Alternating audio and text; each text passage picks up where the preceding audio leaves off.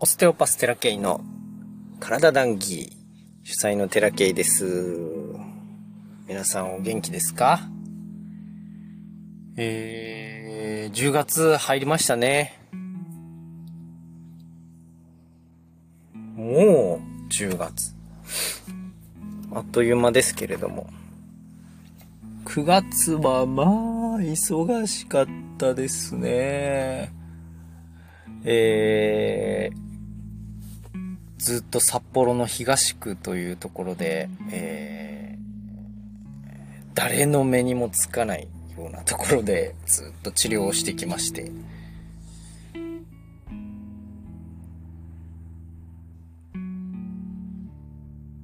まず、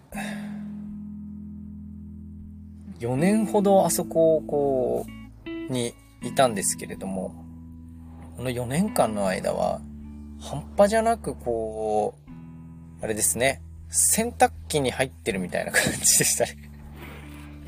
ずーっとこう、現れてるっていうかもう、ぐわーって ひどかった。ひどく、振り返ってひどかったです。皆さんはどうでしょうかね ?4 年前となるとコロナの前ですよね。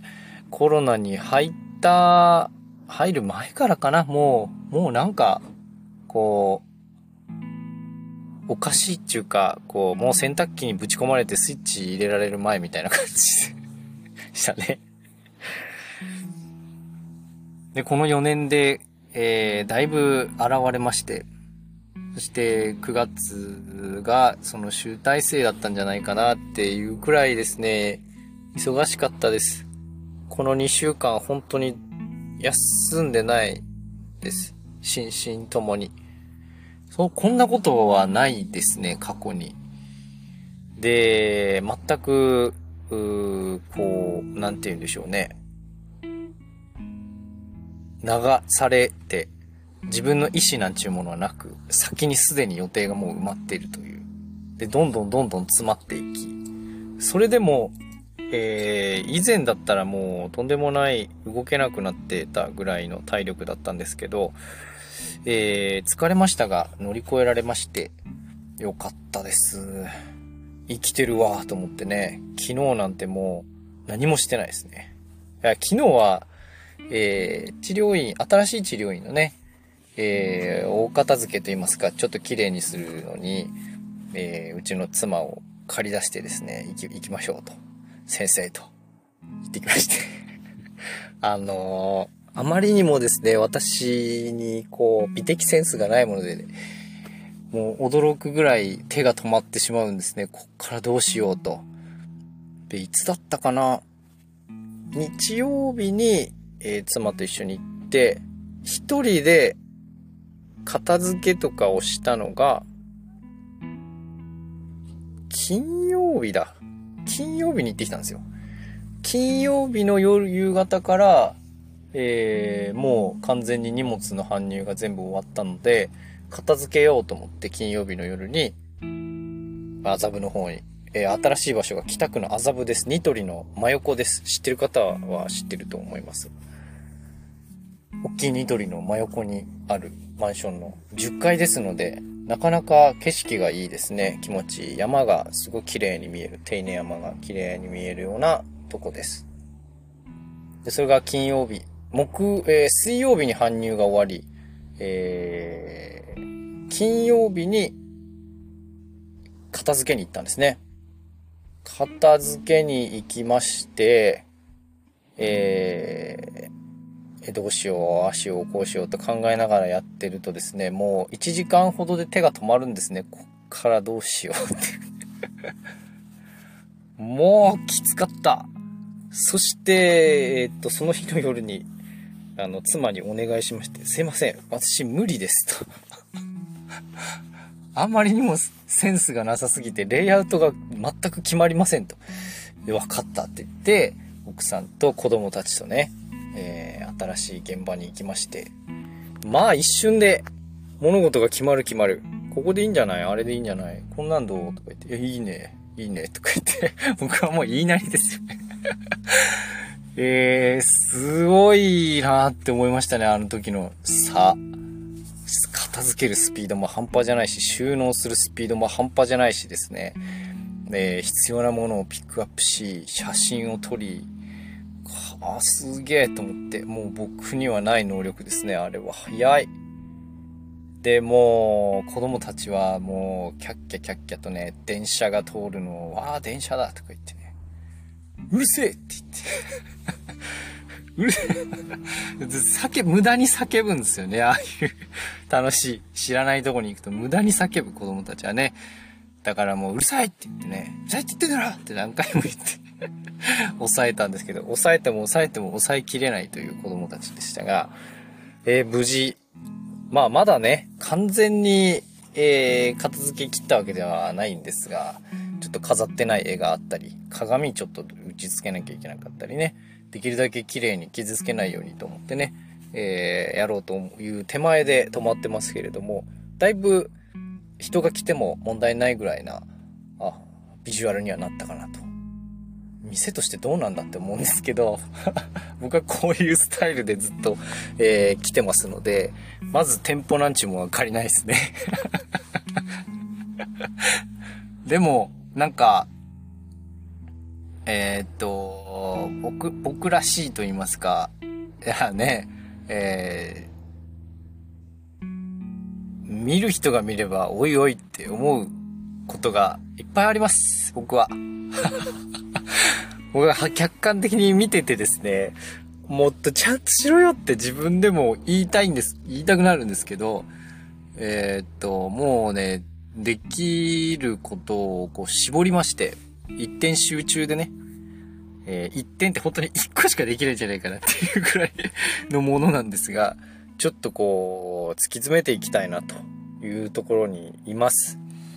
で、ブログも、このポッドキャストも、えー、だらだらと続けてますけれども、これからもだらだらと続けると思います ひょっこり出てきて、なんか喋って、えー、また長期間空くみたいなね。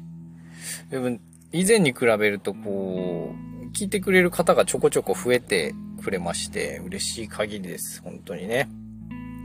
で、知らない間にあの、私が治療院に不在の間に、なんかいろんなもんが、えー、ポストに入ってまして、前のお宅の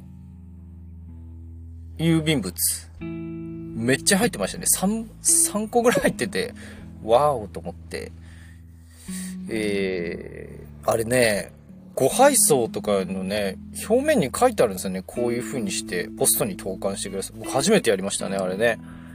誤送、えー、配達済み、えー、転居済みとか書いて、ポストに入れると、それが、うんと、もう一回配達してくれるんでしょうね、きっとね。再、えー、手続きが完了してからかな。転居の手続きが完了してからかもしれないですけど。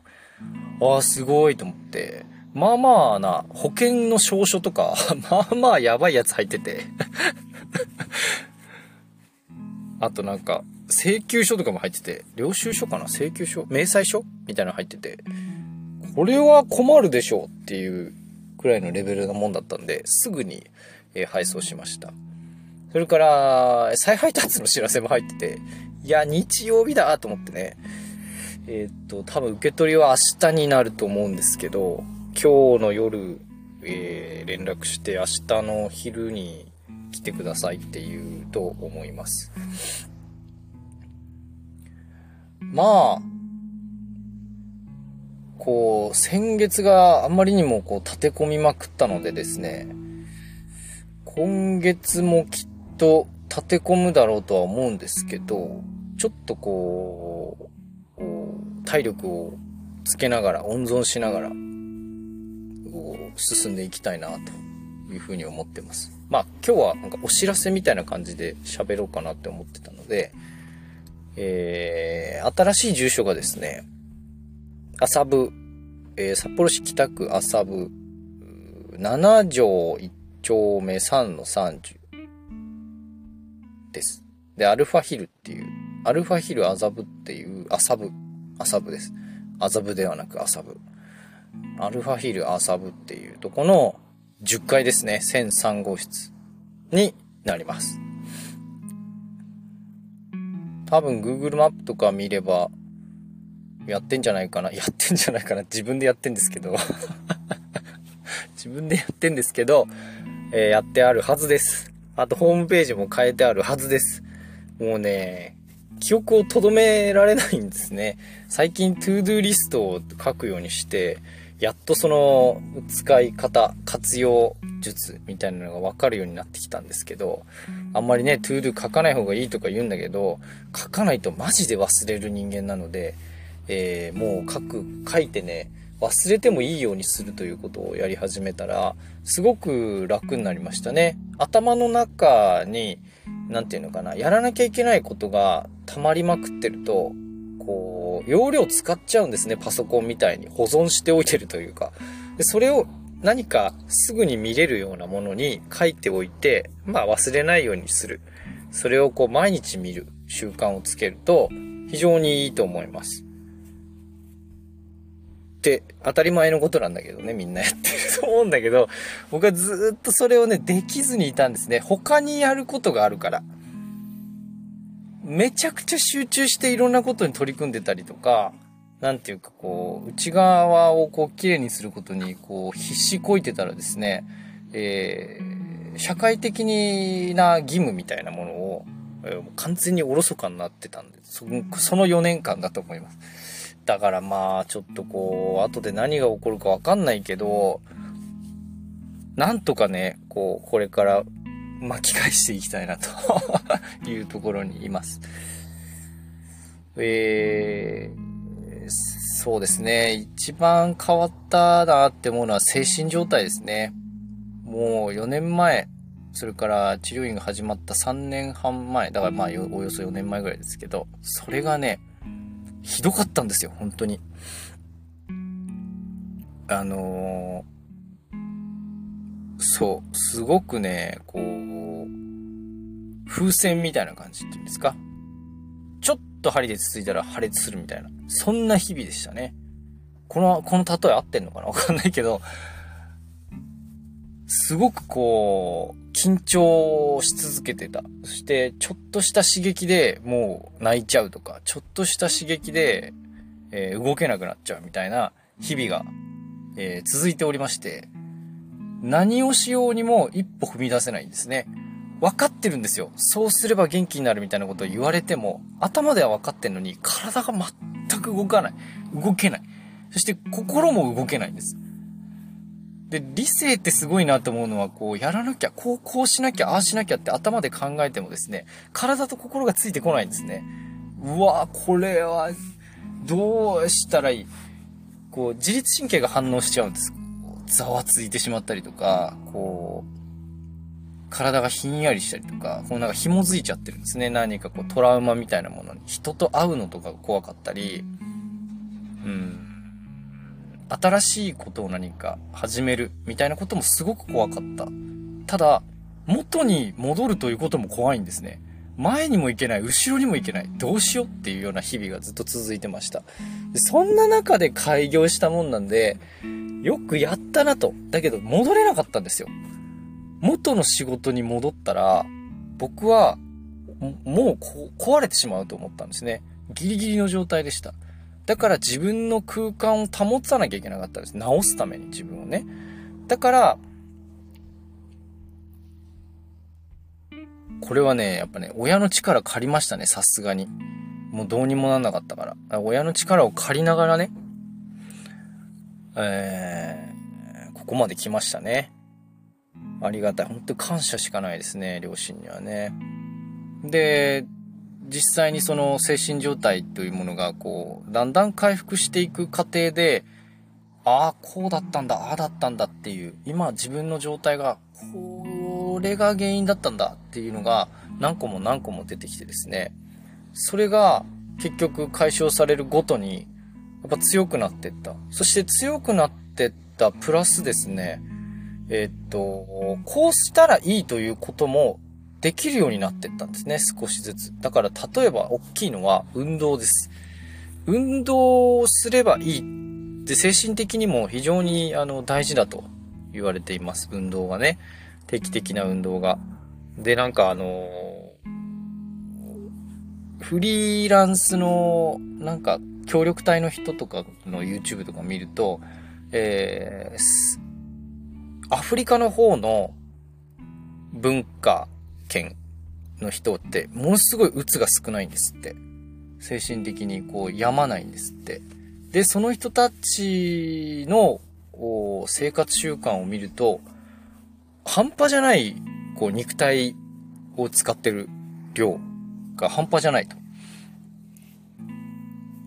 それは一つの要因だと思うんですけど、一日何、2時間以上の、えっ、ー、と、肉体労働と言いますか。それはまあ生活の中でとかも含めてですけど、してるんですって。それくらい体を使うということが、非常にこう精神の安定につながるということは知ってはいたんですけど、そこに着手できるほどの、こう体と心の状態じゃなかったんですね。分かってるのにできない。理性がそうだと分かっていてもできない時っていうのがあるんです。でそういう時って、やっぱり、その、脳の働きが働きすぎてるんですね。どれだけ働かせないようにするかっていうこととか、えー、っと、頭の中にあるものを出してしまうっていうこと。そのノートに書いたり、こう喋ったりとかもそうですけど、そういうアウトプットしていくっていうこと。自分の今の気持ち、心の状態とかも含めてね、アウトプットしていくっていうこともそうだし、えー、それから寝る。めっちゃ寝る。っていうこともそうだし、そういうのの連続が結局のところやった方がいいって分かっていることに着手できることになるわけなんですね。本当にあのやった方がいいと思うことに着手できるようになり始めたのは今年からですから、それくらい耐久性、その、頭と体が繋がってないような状態ですね。すっごい頭だけ回転して体が全然動かないという。体とか心とかモチベーションみたいなものが全く動かないという状態がずっと続いたんですよ。それは多分皆さんなってるんじゃないかなって。で、体を動かせばいいって分かってるんだけど、体を動かすまでの元気がない。でもです。必ずね、続けていくと、えー、変わっていきます。僕はもう、あの、とにかくね、自分のエネルギーというものを循環させたんですね。肉体的にも精神的にも。えー、意識とかも含めて。まあもちろん自分で治療してたってのもあるんですけど、なんぼ治療してもね、変わらない時は変わらない。これは本当に大きな流れの中で動いてるからこそ、人っていうのは変わっていくと思うんですけど、どうしてもその大きな動きにね、抗いたくなるんですよね。で、抗ってる状態っていうのはやはり、えー、っと、身動きが取れないような状態。なんとかしてこう、動かなきゃって動かなきゃって思ってるんだけど、動いてない。動けない。で、それは大きな流れがあるにもかかわらず、そこでがっしり何かに捕まっちゃってるみたいな感じなんですよね。で、その流れに、こう、飲まれないようにする。っていうことをやり続けてる時の方が、やっぱ苦しいんです。だから寝たい時に寝ないとかね。やらなきゃいけないことがあるからっていう理由で自分の内側の体と心の欲求に従えない。そういうことをすると、それはずっと頭が働いている状態ですよね。それってすごい大波来てるのに、あの、這い上がろうとするようなもんなんです、崖から。でね、えっとね、たまたまね、この間クライアントさんから、ちょっとまあ、えー、悲惨な話ではある、凄惨な話ではあるんですけれども、すごくこう、似てるなって、自然の流れってこうだよねっていうのをね、最後にお話ししたいなと思うんですけど、えー、その方の旦那さんの弟さんが亡くなったかなり前に。で、すごく若くして亡くなった。40代で亡くなったと。すごく肉体の強い方だったと。で、その方は、あの、釣りに行って亡くなったそうなんですね。で、釣りに行って、旦那さん、その、その方の旦那さんの弟さんで、その方、弟さんの娘さんの旦那さん、まあ、えー、っと、義理の息子って言うんですか？と、釣りに行ったと。で、義理の息子さんは助かったんですって。今も結構健在。義理の息子さんは20代かなで、その、お、お父さんだけが亡くなったと。で、その時に、二人の、えー、行動が違ったそうなんです。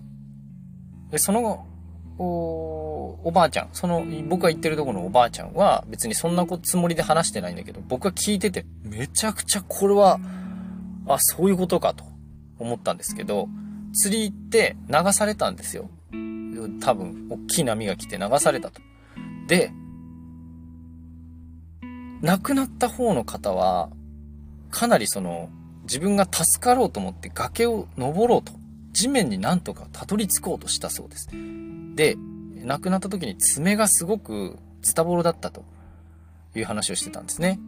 で、なんとかしてこう這い上がろうとしたそうです。そ、これは想像ですけどね。実際に見てるわけじゃない。肉体がそうだったっていうだけで。で、じゃあ助かった方は何してたかって言ったらもう諦めたそうです。諦めて波に流されたままになってたそうです。そしたら後で救助船が来て助かったそうです。でも、そのお父さんはもがいてもがいてなんとか崖にたどり着いたらしいんですが、そのまま亡くなってたそうなんです。この話を聞いた時に、うわ、自然ってすごいなと。自然の流れってそういうことか、みたいな。もう流れるがままに流され続けて、どうにもならんと。もうもがくのやめようって言って浮かびっぱなしだったら助かったんですよ。で、なんとかして助かろうと。自分の命を自分で助けようと。いうことでもがいて、なんとか這い出した。そしたらそのまま亡くなっちゃったって。これはね、なんていうかな。自然の流れっていうことをすごく象徴してるエピソードだなと思って、多分苦しい人はもがいてるんですよ。僕もそうでした。なんとかしてこの場から、あの助かりたい。変わりたい。そういうことをすごく思ってた時期がありました。だけど動けない。でももがく。それをやってる時ってめちゃくちゃ苦しいんですよ。何をしてもうまくいかないから。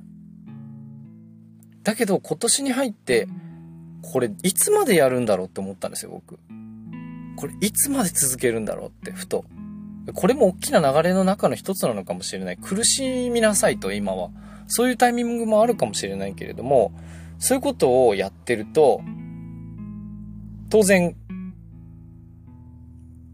いつまで経っても抜け出せないんですね。もがき苦しむことになるわけなんです。だけど、それを諦めて、もう、もう、いいやと。そうなった時、もう身を任せようと。眠い、寝よう。やりたくない、やらない、やめた。それを続けてったらですね、ふとした時に、やってみっか、っていうことに対して一歩踏み出せた。それが功を奏したんですよね。だから結局、一旦流されてみてはいかがでしょうって思うんですよ。諦めてねって。もう無理だからって。でもね、無理なんだけど、無理じゃないんですよ、後々。それとは別に全然関係ないことで、案外とね、こう光り輝くことっていうのはできるわけなんですよ。だからそう、今のこの瞬間が、あの、しかないわけじゃないということをね、えー、もうちょっと長期のスパンでものを見てほしいなというふうに思うし、僕自身もこれからもそういうふうにね、苦しんだ時には、あ、諦めよっていうことを 日々やっていこうと思います。やりたくねえな明日に回そう。それでいいんですって。明日やろうはバカ野郎とか言うけど、明日やれないんだもん。じゃあ今やれないんだもん。明日に回すしかないじゃん。そんなもんですって。だから周りを見てね、頑張ってる人たちは、それはもういいんです、それで。自分たちは自分たちのスピードで動けばいいと。そういうことを、ようやくね、えー、元気になって分かりましたし、の流れるということもね、とても大事だと。進む時には進んだらよし、進めない時には進まなきゃいいんですよ。ということをね、え、皆さんにお伝えしたくて、したくて、したかったわけじゃありません。そんなことを話するつもりじゃなかったんですけど、えー、流れでこういう話になってしまいましたが、えー、とてもね、こう僕自身もね、これからどういう風なあ動きになっていくかわかんないんですけど、楽しんで、えー、穏やかに進めていけたらなという風に思います。えー、もし、えー、気が向いたらですね、皆さん麻布の方に、麻布の方に遊びに来てください。はい。というわけで今日の談義はここまでです。ご視聴ありがとうございました。またね